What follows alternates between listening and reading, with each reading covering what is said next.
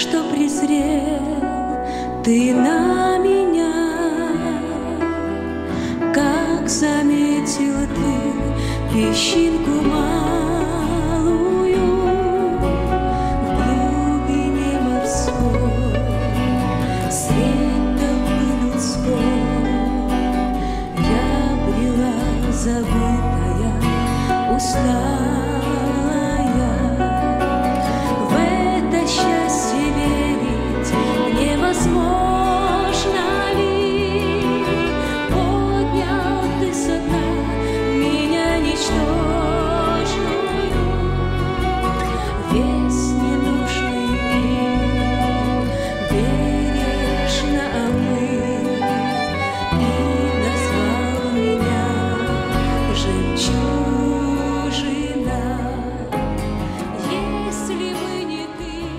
Дорогие сестры, предлагаем вашему вниманию радиопередачу «Жемчужина», подготовленную в студии радио Зегенсвелле «Волна благословения» именно для вас. Мы желаем через эту передачу утешить тех, кто переживает в данный момент трудности, ободрить уставших и одиноких, или просто направить взор тех, которых одолели сомнения на Иисуса Христа, который может укрепить, ободрить и вновь наполнить вашу жизнь миром и радостью.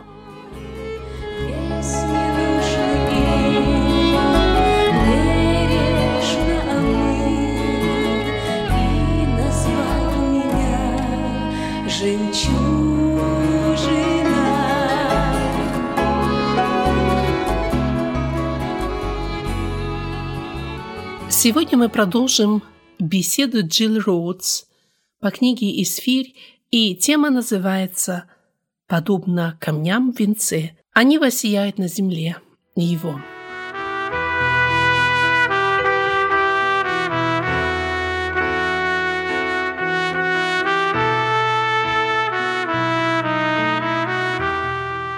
Дорогие сестрички, вы задумывались, почему Бог сравнивает нас с драгоценными камнями? Захария 9, 16, 17 «И спасет их Господь Бог, подобно камням в венце они воссияют на земле Его». Мы все бесценные драгоценные камни в венце Господнем. Мы – удел Божий. Исход 19.5 «Если вы будете слушаться гласа моего и соблюдать завет мой, то будете моим уделом». Удел – особое личное владение, высокоценимое, редкие, почитаемые, любимые. Второзаконие 9.29 «Они твой народ и твой удел». Здесь слово «удел» относится ко всему народу и имеет значение «драгоценность». Из всего сотворенного Бог именно нас избрал быть Его особым, бесценным сокровищем. Израильские первосвященники носили драгоценные камни на эфоде, который прикрывал их сердце. Как драгоценные камни на своем сердце носит нас с вами Господь. Мы для Господа драгоценность, не имеющая цены, подобно жемчужине, о которой Христос рассказал притчу. Мы бесценны для Господа, так как Он заплатил за каждую из нас Своею кровью. Спас, одел на нас ризы спасения, одежду Божьей праведности. Исайя 61.10 написано «Радостью буду радоваться о Господе». «Возвеселится душа моя о Боге моем, ибо Он облег меня в ризы спасения, одеждою правды одел меня, как на жениха возложил венец и как невесту украсил убранством». Многие верующие служат Богу, не познавая Его. Они думают, что имеют спасение только потому, что ходят в церковь. Но мы спасены только на основании того, что Он сделал для нас. Каждая невеста ценит обручальное кольцо. Оно может быть серебряным или золотым, с драгоценным камнем или без него. Для невесты это не важно, так как его ценность заключается в личности того, кто сделал ей этот подарок, кто любит ее. Кольцо драгоценно тем, что его подарил жених. Для нашего небесного жениха также важны личные отношения с каждой из нас. Он хочет, чтобы наши сердца принадлежали ему безраздельно, чтобы мы познавали его во всех своих путях. Как невеста мы должны уделять любимому небесному жениху время и внимание, каждое мгновение искать его действий в нашей жизни. Будем помнить, что Он – первая любовь всей нашей жизни, что наша праведность не от наших дел, но от того, что Он сделал для нас. Многим из нас сегодня нелегко. Многие страдают. Почему? потому что вы – драгоценный камень, который находится в процессе обработки. Исайя 54, 10 по 12 стих читаем мы такие слова. «Милость моя не отступит от тебя, — говорит милующий тебя Господь. Бедная, бросаемая бурею, безутешная. Вот я положу камни твои на рубине и сделаю основание твое из сапфиров» и сделаю окна твои из рубинов и ворота твои из жемчужин, и всю ограду твою из драгоценных камней. Возможно, еще никто не видит вашей красоты, но Бог продолжает огранивать вас, снимает лишнее, полирует. Вам больно, но это святая боль очищения. Бог делает вас по-настоящему драгоценной и прекрасной. После огранки Бог помещает драгоценный камень в оправу, чтобы сделать его еще красивее и крепче. Мы становимся сокровищем, пройдя через бури и пустыни, через страдания и боль, но награда его велика. Исайя 45.3 Отдам тебе хранимые во тьме сокровища и сокрытые богатства, дабы ты познал, что я Господь, называющий тебя по имени. После обработки мы станем подобны и яспису, кристалловидному, Откровение 21.11, который освещает небесный Иерусалим, построенный из драгоценных камней. Я верю, что мы с вами однажды окажемся в этом городе. Там мы сложим свои венцы славы и чести у Божьих ног. Но для этого нам нужно пройти путем страдания. Давайте задумаемся. И я позволяю Богу огранивать и полировать меня. Я с терпением переношу житейские бури и безводные пустыни или ропщу и проявляю недовольство. Исайя 61, 2 стих восстань. Светись, Иерусалим, ибо пришел свет твой, слава Господня взошла над тобою. Ибо вот тьма покрывает, покроет землю и мрак, народы, а над тобою воссияет Господь, и слава Его явится над тобою. Как бы тьма ни окружала нас, мы должны светить все ярче и ярче, чтобы не покрыла тьма всю землю и наш дом. Чем тяжелее переживаемое вами испытание, тем ярче мы светим, подобно звездам в ночном небе. Откровение 19.7.8. «Возрадуемся и возвеселимся, и воздадим ему славу, ибо наступил брак Ангца, и жена его приготовила себя. И дано было ей облечься весон чистый и светлый. Весон же есть праведность святых». Сестры, нам – нужно готовиться к браку с нашим женихом. Задача невесты – украсить себя к браку и ждать жениха. А вы? Вы готовитесь к браку? Вы ждете жениха? Или вы уже уснули? Есть масло в ваших светильниках? А теперь давайте вспомним, какие события мы рассматривали с вами в предыдущей теме. Длительные пиры были устроены Артаксерксом для организации военной кампании против маленькой Греции. Для утверждения своей власти в империи для создания имиджа величественного и всемогущего царя. Артаксеркс, завоевавший многие земли, проиграл войну против маленькой Греции.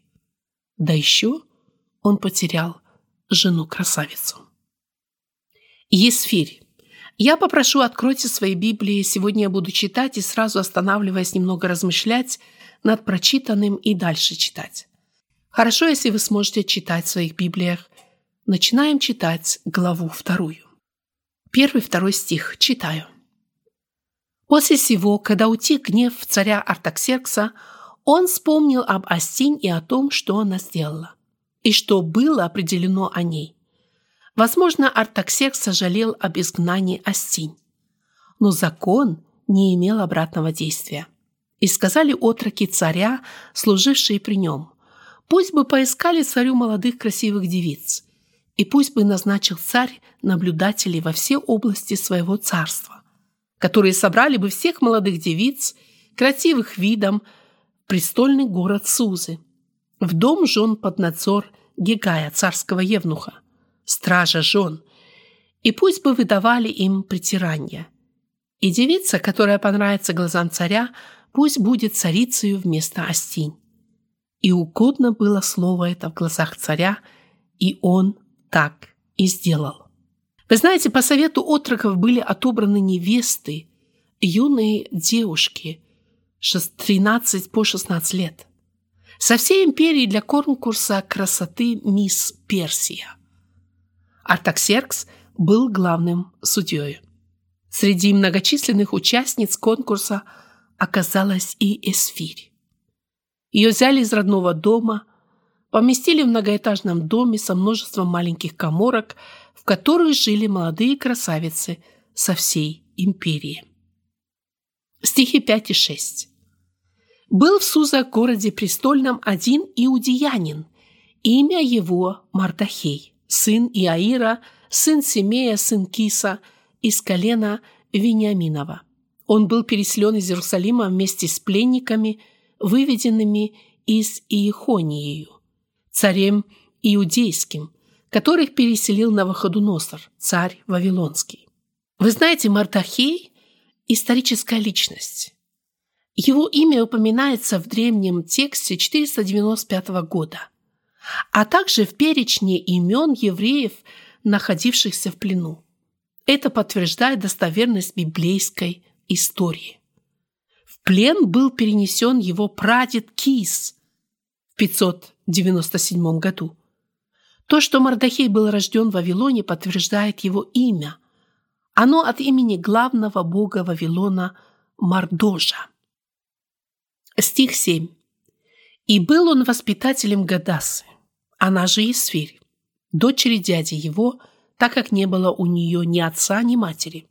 Девица эта была красива станом и пригожа лицем, и по смерти отца ее и матери ее – Мардахей взял ее к себе вместо дочери. Исфирь была сиротою, поэтому Мардахей взял ее в свою семью вместо дочери.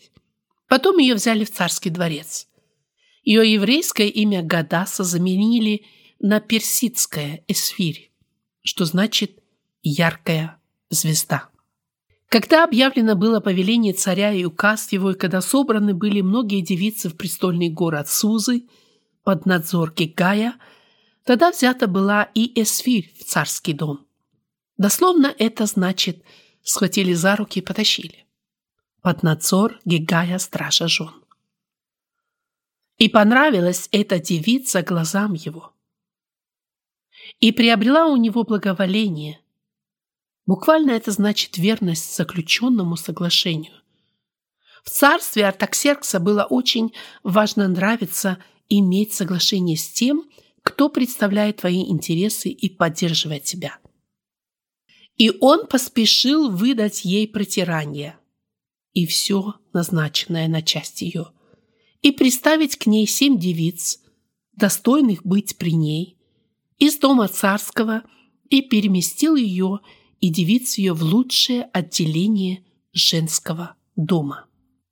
Эсфирь отличалась не только внешней совершенностью, но и внутренней красотою, которую нельзя было не заметить.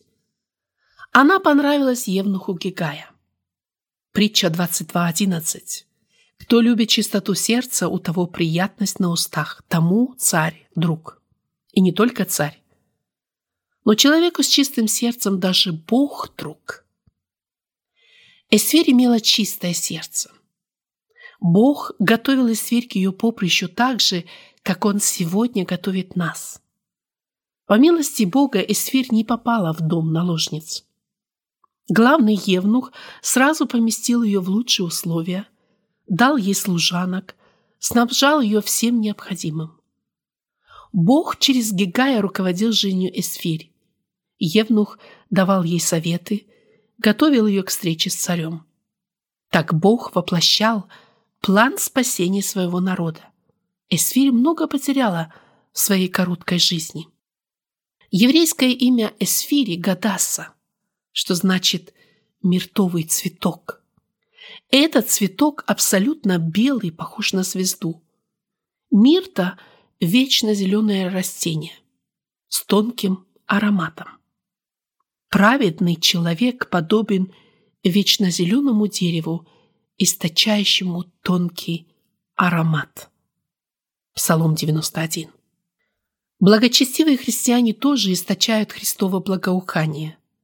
Это мы читаем в втором послании к Коринфянам, Вторая глава, 14-15 стих. Благодарение Богу, который всегда дает нам торжествовать во Христе и благоухание и познание о себе распространяет нами во всяком месте.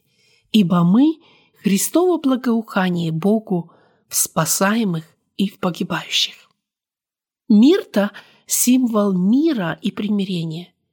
Этими качествами обладала Эсфирь, в отличие от Астинь, прекрасная которая стремилась властвовать и никому не повиноваться. Эсфирь появилась ниоткуда и засияла вместе, наполненном мраком. Эта юная девушка соответствовала своему имени. Она освещала тьму.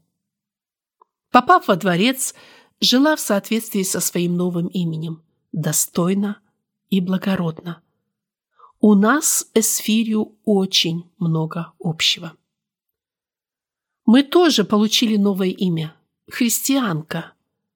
Мы удочерены в Божью семью, стали дочерьми царя царей, приняли духа усыновления, которым взываем Ава Отче. Римлянам 8.15. Дорогие сестры, а как живете вы? Важно, чтобы наша жизнь соответствовала нашему имени и новой семье. Мардахей, удочерив Гадасу, заботился о ней, учил и воспитывал ее так, чтобы она была готова исполнить Божий промысел. Воспитывать значит закончить формирование человека путем поддержки и укрепления его. Читаем дальше со стиха 10. Не сказывала Эсфирь ни о народе своем, ни о родстве своем, потому что Мардахей дал ей приказание, чтобы она не сказывала. Здесь Мардахей ведет себя как политик и дипломат, стараясь быть готовым к любым неожиданностям. Он старался, чтобы Эсфирь стала своей, находясь среди чужих. Стих 11. «И всякий день Мардахей приходил ко двору женского дома, чтобы наведываться о здоровье Исфири и о том, что делается с нею. Мардахей исполнял обязанности отца и тогда, когда Исфирь взяли во дворец, он заботился о ней и навещал ее. Небесный Отец не просто заботится. Он печется о нас. 1 Петра 5.7. Он освещает нас и не оставит этого, пока не совершит. Если мы будем доверять и будем послушны Ему. Бог дает нам все, необходимое для жизни и благочестия. Он посылает нам людей, которые поддерживают и наставляют нас. Стихи с 12 по 17. Когда наступило время каждой девицы входить к царю Артаксерксу, после того, как в течение 12 месяцев выполнено было над нею все, определенное женщинам, ибо столько времени продолжались дни притирания их. Шесть месяцев мировым маслом и шесть месяцев ароматами и другими притираниями женскими. Тогда девица входила к царю. Чего бы она ни потребовала, ей давали все для выхода из женского дома в дом царя. Вечером она входила и утром возвращалась в другой дом, женский под надзор Шаасгаза, царского евнуха, стражи наложниц, и уже не входила к царю, разве только царь пожелал бы ее, и она призывалась бы по имени. Поэтому девицы требовали много украшений, много одежд. Все это они надевали на себя, идя к царю. Когда настало время Эсфири, дочери Аминадава, дяди Мардахея, который взял ее к себе вместо дочери идти к царю, тогда она не просила ничего, кроме того, о чем сказал ей Гегай, евнух царский, страж жен, и приобрела Есфирь расположение в глазах всех видевших ее. И взята была Эсфирь к царю Артаксерксу в царский дом его в десятом месяце, то есть в месяце Тепефе, в седьмой год его царствования. И полюбил царь Есфирь более всех жен, и она приобрела его благоволение и благорасположение более всех девиц. И он возложил царский венец на голову ее и сделала ее царицею на место Астинь. Долгий был путь Эсфири к царскому трону Вавилонской империи. Ей пришлось много потерять, чтобы войти в царскую семью. Первое. Она потеряла родину, была пленницей в чужой стране. Второе. Потеряла родителей. Родственник стал для нее отцом, его дом стал ее домом. Третье. Она потеряла дом приемного отца, но ее взяли во дворец. Дословно это значит схватили за руки и потащили. Она оказалась среди чужих людей, которые были заняты только собою. Шесть этажей маленьких комнатушек, в которых жили наложницы. Они были напуганы неизвестностью, огорчены разлукой со своей семьей, Сотни ссорящихся женщин, злословие, борьба за привилегии, зависть, сплетни. Четвертое. Она потеряла приемного отца, но приобрела благоволение Гигая, царя и других придворных. Она потеряла свободу делать то, что ей хотелось. Целый год Эсфирь готовили к встрече с царем, которого она вообще не знала. Она потеряла невинность человеком, которого ни она, ни ее родители не выбирали ей мужья. Она не знала, что ожидает ее после ночи, проведенной с царем. Обычно девушка проводила одну ночь с царем, а потом ее отсылали в гарем дом для наложниц. Они оттуда уже никогда не выходили. Многие уже никогда не встречались с царем. А что потеряли в этой жизни вы. Возможно, тоже очень много. Но ни одна ваша потеря не была напрасной. Бог способен восполнить любую потерю. Вы не можете изменить обстоятельства, но можете использовать их для своего духовного роста. Есфирь потеряла много, но это сделало ее благочестивой и умеренной, а не ноющей. Став женой царицей, она не потребовала смерти Астинь, бывшей жены Артаксеркса, удаленной из дворца. Многие на ее месте поступили бы подобно пчеле, когда в улье появляется молодая матка, то она старается убить старую, чтобы быть полновластной хозяйкой. Бог возвышает праведную эсфирь, послушную советам Евнуха Гигая. Она не стремилась к обогащению, не требовала для себя драгоценностей, ничего лишнего не отдела на себя, когда была звана к царю. Другие девушки, идя к царю, одевали на себя все, что успели приобрести за время жизни во дворце. Все драгоценности и все одежды, так как они утром переходили в гарем. Они приходили к царю как торговый центр. Эсфирь прислушивалась к совету Гигая. Она пришла к царю как невеста. Она не беспокоилась о драгоценностях и о том, чтобы побольше приобрести одежды. Она доверилась Богу.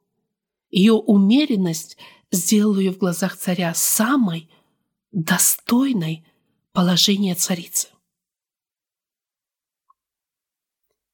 Послание Колоссянам 3, 12, 15 мы читаем «Итак, облекитесь, как избранные Божьи, святые возлюбленные в милосердие, благость, смиренномудрие, кротость, долготерпение, снисходя друг другу и прощая взаимно, если кто на кого имеет жалобу. Как Христос простил вас, так и вы. Более же всего облекитесь в любовь, которая есть совокупность совершенства и да владычествует в сердцах ваших мир Божий, которому вы призваны в одном теле, и будьте дружелюбны. Что важнее для вас? Земные сокровища или любовь небесного царя? Пусть ваша внутренняя красота сияя подобно утренней звезде на небосводе наши главные сокровища на небесах. Эсфирь по закону должна была предстать пред царем привлекательной. К встрече с женихом ее готовили 12 месяцев. Массаж, очищение кожи, притирание. Она жила в помещении с благовониями, чтобы она сама стала источать приятный аромат. Но она была такой же красивой и внутренне, Дух Господний, светившийся в ней, сделал ее поистине красавицей. 1 Петра, 3 глава, с 1 по 5 стих. «Также и вы, жены, повинуйтесь своим мужьям, чтобы те из них, которые не покоряются слову, житием жен своих без слова, приобретаемы были, когда увидят ваше чистое, богобоязненное житие, да будет украшением вашим не внешнее плетение волос, не золотые уборы или нарядность в одежде, но сокровенный сердце человек в нетленной красоте кроткого и молчаливого духа, что драгоценно пред Богом. Так некогда и святые жены, уповавшие на Бога, украшали себя, повинуясь своим мужьям. Главным украшением эсфири было послушание, умеренность, чистая, богобоязненная жизнь, кроткий и молчаливый дух. Сестры, как готовитесь вы ко встрече с женихом? Какие одежды на вас? Одежды спасения, праведности, хвалы, доброты, кротости, любви и смирения. Сколько времени нужно вам, чтобы одеть такие одежды и войти в тронный зал для встречи с Господом? Как вы заботитесь о своей внутренней красоте? Какой мы видим контраст между Астинь и Эсфирь? Астинь прекрасная. Эсфирь – яркая звезда, осветившая тьму Вавилонской империи и царского сердца. Душевные качества Эсфирь оказывали неотразимое влияние на Гигая, Артаксеркса и других придворных.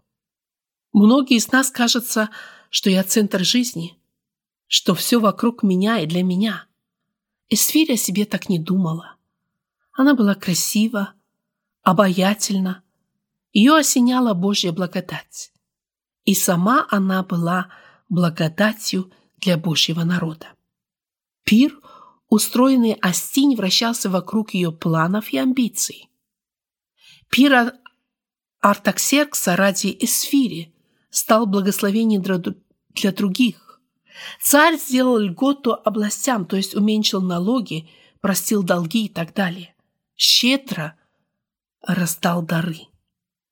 Бог хочет, чтобы и мы с вами использовали полученную нами Божью благодать для окружающих, чтобы мы стали для них благодатью.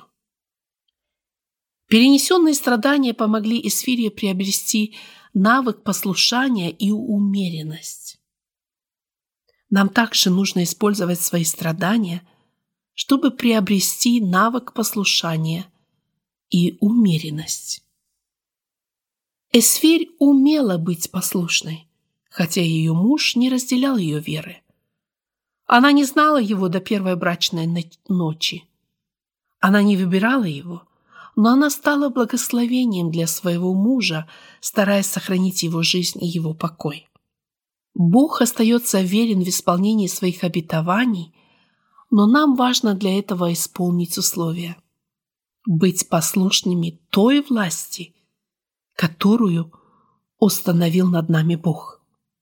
Неважно, где вы находитесь, какое положение занимаете, какие испытания вы сейчас переживаете, но важно помнить, что через них Бог готовит вас, чтобы достичь своих целей в том месте, где вы находитесь. Если вы будете культивировать свою внутреннюю красоту, послушание, любовь и умеренность во всем, то Бог применит вас для осуществления своего плана, для изменения истории. В отличие от Астинь, Эстфир не превышала своих полномочий жены и царицы. Она всегда старалась исполнять то, что ей положено, и это изменяло ее жизнь и историю народа. Женщины в мире хотят быть независимыми и управлять своей жизнью. Но христианки хотят, чтобы их жизнью управлял Бог. Эсфер имела три важных качества в своем характере. Умеренность во всем, рассудительность, мягкость и кротость по отношению к Богу, к мужу, к окружающим. Это помогало ей быть дисциплинированной, контролировать свои мысли и действия. Считают ли окружающие вас умеренной женщиной? Читаем дальше. Стих 19. «И когда во второй раз собраны были девицы, и Мардахей сидел у ворот царских, Мардахей имел положение при царском дворе и должность, и Сверь все еще не сказывала о родстве своем и о народе своем, как приказал ей Мартахей. А слово Мардахея Эсфири выполняла так же, как тогда, когда была у него на воспитании. В это время, как Мардахей сидел у ворот царских, два царских евнуха, Гавафа и Фара, оберегавшие порог, озлобились. Озлобились на то, что предпочтен был Мардахей, и замышляли наложить руку на царя Артаксеркса.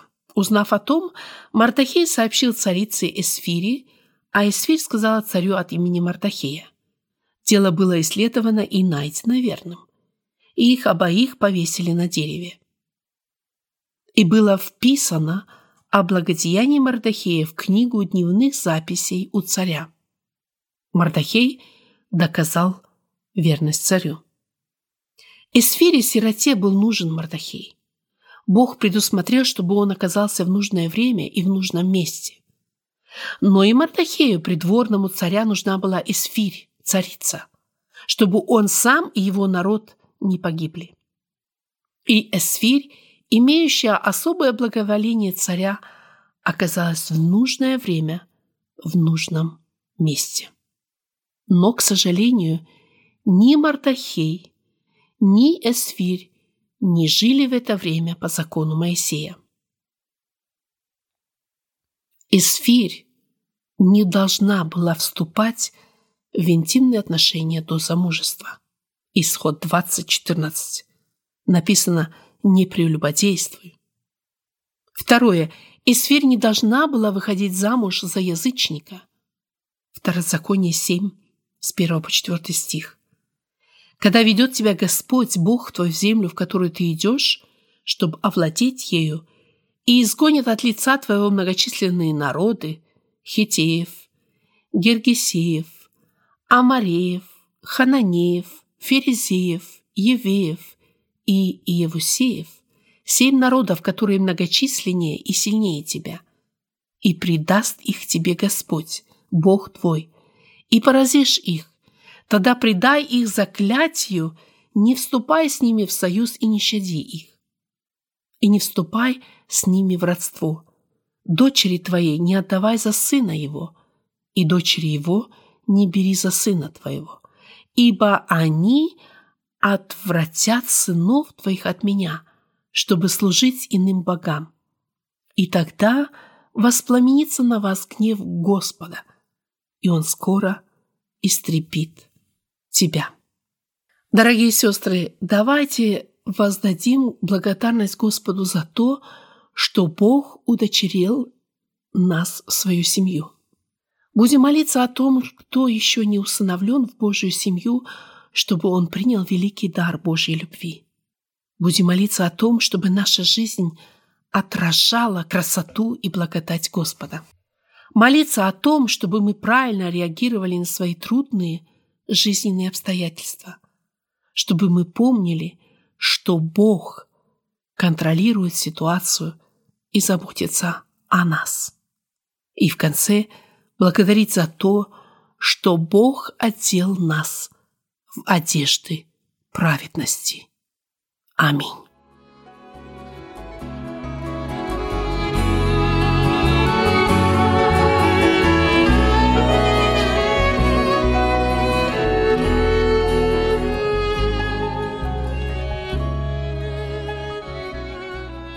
Вы слушали тему Джилл Ротс по книге «Эсфирь».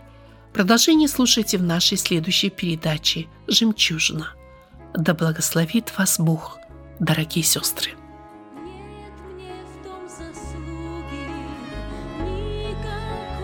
Вы слушали радио Зейгенсвелле «Волна благословения», программа «Жемчужина».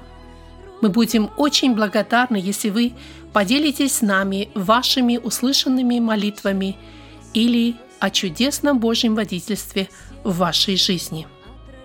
Позвоните нам по телефону 0049 5 231 500 59 88. По этому же номеру вы можете прислать WhatsApp сообщение. Сообщение можно прислать и по Telegram.